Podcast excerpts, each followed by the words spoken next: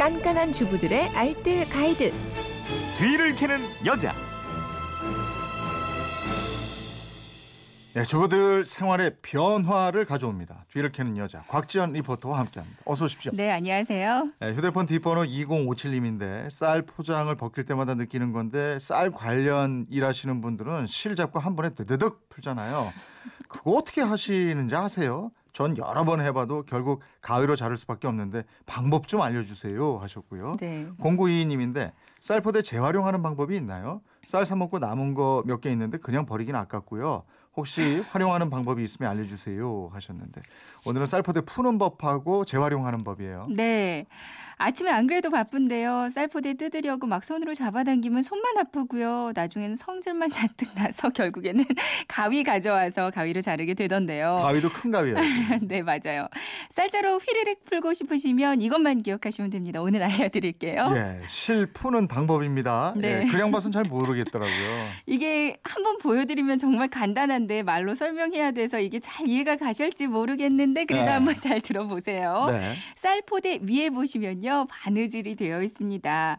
바느질로 하는 게 가장 튼튼하기 때문에 두꺼운 실을 이용해서 바느질 해놓은 거라고 하더라고요. 네. 근데 이게 박음질이기 때문에 앞면이랑 뒷면이 달라요. 음. 그러니까 제대로 박음질이 되어 있는 쪽이 앞면이고요. 막 실이 엉켜 있는 쪽이 뒷면이에요. 음. 그러니까 옷으로 따지자면 옷 앞에는 예쁘게 한 줄로 박음질 되어 있잖아요. 네. 그리고 옷 안쪽에는 이 박음질 부분에 실이 막 두세 줄로 엉켜 있게 되잖아요. 음. 마찬가지로 쌀포대도 한 줄로 박음질이 잘 된 쪽이 앞, 실이 엉켜 있는 쪽이 뒷면인데 쌀포대를 풀, 풀으실 때는 이 뒷면, 그러니까 실이 실이 엉켜 있는 쪽을 공략하시면 됩니다. 네. 그러니까 뒷면의 오른쪽이나 왼쪽 끝 부분을 보면 바느질이 끝난 부분에 마무리를 이렇게 둥그런 고리 모양으로 해놨거든요. 음. 여기를 손으로 살살 풀어주면 실이 살짝 풀려 나오면서 실 한 줄이 손에 잡혀요. 네. 이 풀어낸 실의 끝을 잡고 반대편 방향으로 쭉 당겨 풀어내면 되거든요. 음.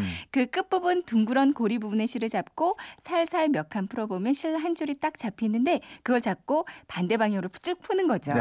그럼 진짜 스트레스 쫙 풀릴 정도로 한 번에 휘리릭 풀리고요. 너무 간단해서 아마 보이는 쌀포대마다 다 풀어보고 싶어지실 거예요. 네. 이거 이게 저 지금 말로 어 저기 뭐야 긴가민가 한데 하는 분들은 이거 올려주실 거죠? 또. 이게 한 번에 볼 수 있게. 예. 올려드리겠습니다. 박음질의 뒷면을 공략해서 음. 끝부분 둥그런 그 고리 모양이 있는 쪽을 쪽을 살살 풀다가 한 줄이 잡히면 한 번에 휘리릭 푼다. 네. 맞아요. 네, 밀가루 포대, 시멘트 포대도 다 이런 식으로 풀면 되겠네요. 음. 네네. 그렇다면 이 쌀포대 활용법. 네. 네? 쌀포대를 보시면요. 네. 총 세겹으로 되어 있어요. 그러니까 인쇄가 되어 있는 겉면 그리고 음. 그 안에 누런 속지가 두 겹이 되어 있거든요. 이 속지가 아주 튼튼하고 전체적으로 누런색이라서 예쁘게 인테리어 하는 데도 쓰실 수가 네. 있습니다. 네. 먼저 이게 종이 재질이기 때문에 통풍 잘 되는 곳에 보관해야 하는 채소들 넣어두기 아주 좋아요. 네. 그러니까 고구마나 감자, 흙 묻은 채로 안에 넣기도 좋고요. 그리고 신문지 대신에 사용하면 보기도 아주 좋거든요. 네. 그러니까 잘라서 바구니 위에 깔고 채소들 위에 올려놓으면 잘 찢기지도 않고 성능이 우수한 걸 느끼실 수 음. 있습니다. 이 속지 재질은 문구점에서 팔기도 하거든요. 네. 그러니까 일부러 사실 필요 없이 이 속지 이용하시면 되겠고요. 음. 또이 속지로 김을 싸두거나 건어물 싸서 보관하기도 좋아요. 아, 다른 활용법도 있어요? 네. 가끔 지나다가 예쁜 화초들 예뻐서 사가지고 오면 이거 담을 만한 화분이 마땅치 않더라고요. 음. 이때는 페트병이랑 쌀포대 속지 이용하시면 되거든요. 페트병을 반으로 자르고 아랫부분에 송곳이나 드릴로 구멍을 몇 개 뚫어줍니다. 10개 이상 뚫어줘야 배수가 잘 돼요. 그리고 쌀포대 속지를 페트병 크기만큼 자르고요. 한번 자연스러운 모양으로 구겨줍니다. 네. 그리고 이걸 페트병에 딱 풀 붙이면 잘 붙거든요. 음. 그리고 마무리로 흔히 니스라고 부르는 바니쉬를 발라주면 방수가 돼서 좋고요. 이 바니쉬가 없으면 그냥 투명 매니큐어 발라주셔도 돼요. 음. 그리고 여기에 작은 화초도 심어놓으면 인테리어 효과가 아주 확실할 겁니다. 네. 그리고 이 속지가 워낙 튼 튼하다고 말씀드렸잖아요. 음.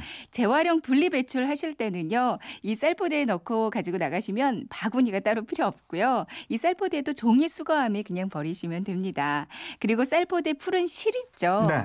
그 실이 일반 바느질 실보다 정말 많이 굵어서 아주 튼튼하거든요. 아, 맞아요. 이 실도 한 곳에 둘둘 감아서 모아두면요. 네. 실이 많이 단단해서 요긴하게 쓸 때가 많이 어, 있어요. 그렇군요. 네, 버리지 말고 모아두세요. 오늘 한번 정리 한번 다시 해주시겠어요? 네. 쌀포대 위에 보시면 바느질 되어 있는데요. 앞면과 뒷면이 다릅니다. 박음질 되어 있는 쪽이 앞면, 막 실이 엉켜 있는 쪽이 뒷면이거든요. 이 뒷면을 공략하시면 되는데요. 실을 살살 풀어서 실이 살짝 풀어, 풀려 나오는데 그걸 잡고 시원하게 뜯어내면 경쾌한 소리와 함께 쉽게 풀립니다. 빈 쌀포대는 채소 보관하는데 활용하시면 좋고요.